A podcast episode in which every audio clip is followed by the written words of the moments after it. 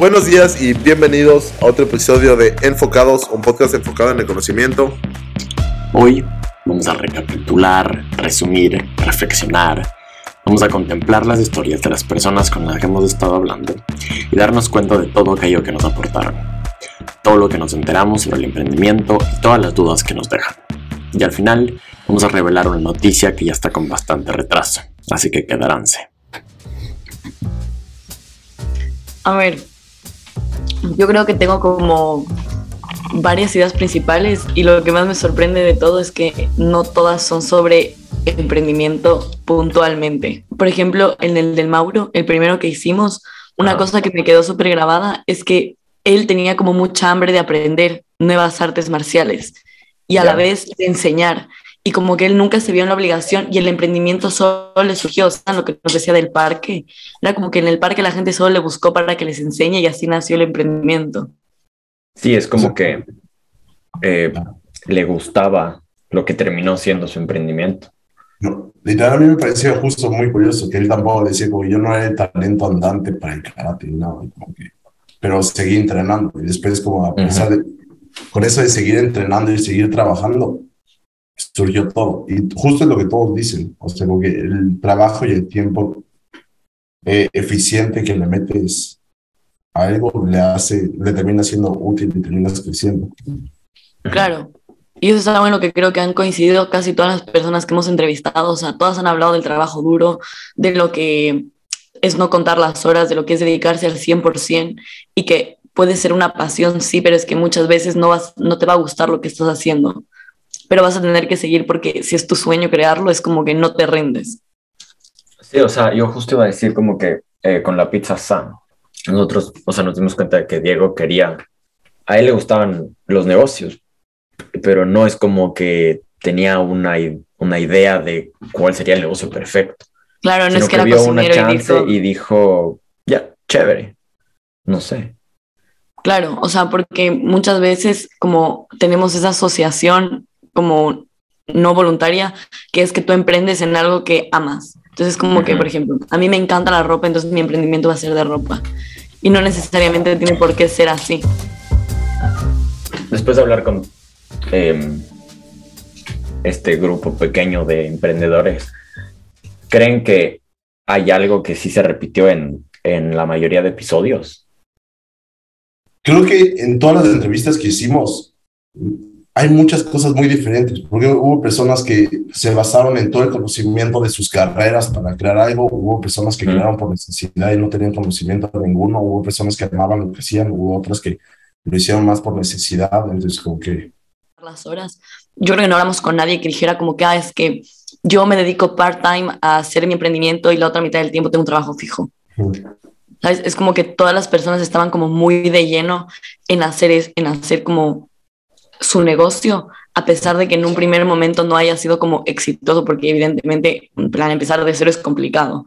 Sí, yo creo que justo eso del tiempo, el tiempo que le dedicaron todos a sus trabajos, a sus emprendimientos, pero no, no es cualquier tiempo, tiene que ser un tiempo como que eficiente. Porque el tiempo que le dedicaron fue un tiempo muy útil. O sea, como que muchos de ellos puede ser que hicieron errores, pero se supieron recuperar o como que el tiempo lo dedicaron bien, o sea, no perdieron, hicieron las cosas bien. Y creo que eso es lo difícil de emprender. Y también es como que un tiempo con intención, a decir, mm. tengo full ganas de hacer esto y no es, no es, no es como no es algo robótico, porque, porque es como que a la final, no, no, obviamente no es fácil, pero sí suena más fácil decir, ya, pues me levanto todos los días y lo hago pero en realidad no es tanto así, es como me levanto todos los días y pienso y digo, a ver, qué, o sea, como que tengo que pensar, a ver, estoy haciendo lo correcto y, y hacerlo inteligentemente. Creo que la palabra inteligente no es la correcta, pero, pero me entiende. Es un mix de muchos ingredientes, que es no solo enfocarse en un producto, sino en tu cliente, en tus trabajadores, en conocer cómo está el environment, o sea, y eso. Y decía lo de Pepitos Grill, con lo de la confianza y los valores en los trabajadores y cómo ellos los buscaban. Hasta Sydney Media con Mark, que nos decía que a veces es como que necesita un momento para parar y meditar y pensar como en sí y enfocarse. El otro día escuchaba como que en tu vida no tienes que solo hacer una cosa, sino que solo puedes tener como un portafolio de trabajos que haces todos los meses, todos los días. Y entonces es como más, le puedes poner energía a las cosas que sí te gustan hacer y hacer dinero de por medio.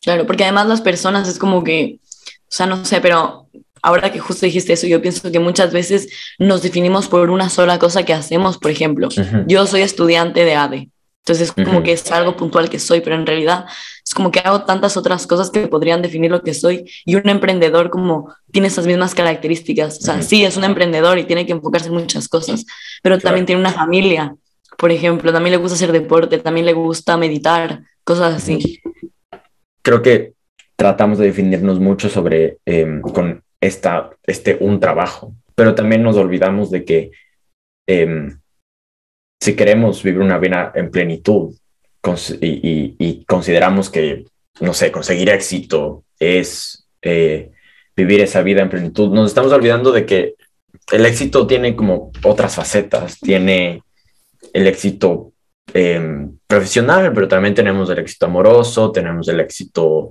eh, de salud, tenemos el éxito personal.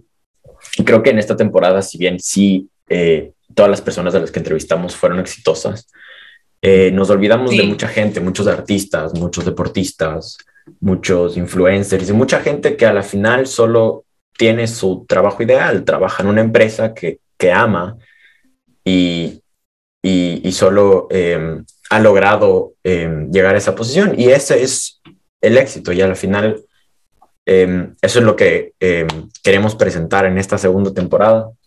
Queremos explorar todas estas facetas del éxito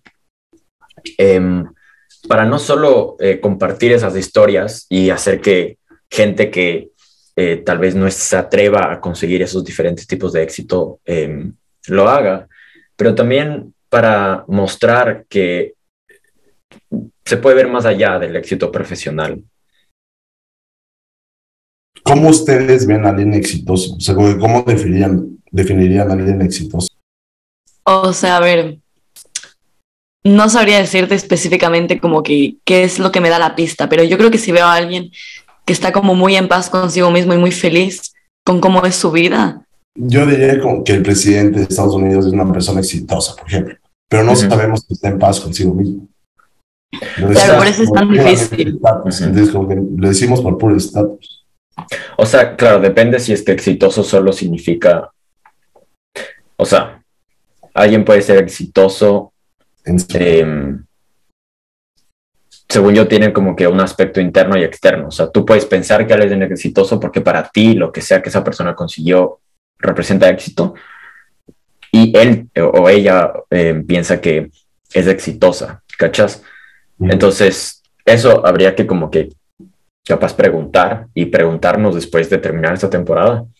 Podríamos explorar y decir, a ver, como que podemos explorar si es que el éxito o las personas se sienten exitosas cuando constantemente están resolviendo problemas que quieren resolver. ¿Sabes? O sea, por ejemplo, si a mí me gusta cocinar. No soy exitoso hasta que no diga, ya, a ver, voy a empezar como que, no sé, este proyecto, ¿sabes? Quiero empezar a cocinar para mis amigos y como crear tanto y viajar y conocer y todo. Y siento que cuando ya empiezas a resolver esos problemas, ya puedes considerar como que, ok, estoy siendo exitoso. Porque sí, en algún punto vas a lograr lo que sea que te propusiste, eh, eh, si es que tienes eh, suerte y le pones esfuerzo. Pero cuando llegues a eso vas a querer otras cosas, vas a tener otros problemas. Y entonces creo que el estar en esa línea, en ese camino, es estar siendo exitoso. O sea, no es, un, no, no es como un, un, una meta, es como un estado. Yo creo que el disfrutar el camino de llegar a esa meta o a resolver ese problema es igual de importante y te hace igual de exitoso. O sea, porque cuando estás disfrutando de lo que estás haciendo, es decir, de todo el trabajo que tiene detrás, al final es como que el éxito se te va a hacer algo tan momentáneo y efímero, que es como, al final es como algo vacío, porque no has disfrutado todo el trabajo que has hecho detrás para llegar hasta ese momento. Siento que también viene de tener una percepción saludable em, sobre ti mismo y sobre em, sobre lo que haces y sobre tus decisiones, porque puedes ver lo bueno de, sabes, como si haces un proyecto que te pareció horrible o que no funcionó y que está súper triste, tú decides si lo ves como algo que falló y te derrota y sabes qué, dices, decides como que dejo de, de tratar o decides si verlo como es algo que, si verlo como, ok, hice esto, sé que esto no me gusta, sé que aprendí un montón de cosas que no tengo que hacer. Entonces, también es, viene desde adentro, ¿no? O sea, como sentirse exitoso, sentirse feliz. Estas preguntas que tenemos, todas estas las vamos a explorar con los invitados que vamos a tener en esta temporada. Y vamos a preguntarles cuándo y cómo se sienten exitosos y vamos a tratar de responder estas cosas para compartir un poco más sobre este tema que es tan importante y tratar de inspirar a alguien a perseguir esos otros tipos de éxito que definitivamente son muy importantes. Prendan las notificaciones para que salga cuando saquemos nuevos episodios. Vamos a tratar de hablar con gente súper interesante. Tenemos increíbles ideas. Así que sí, síganos en todas las redes sociales que tengan. Eh, y nos vemos pronto.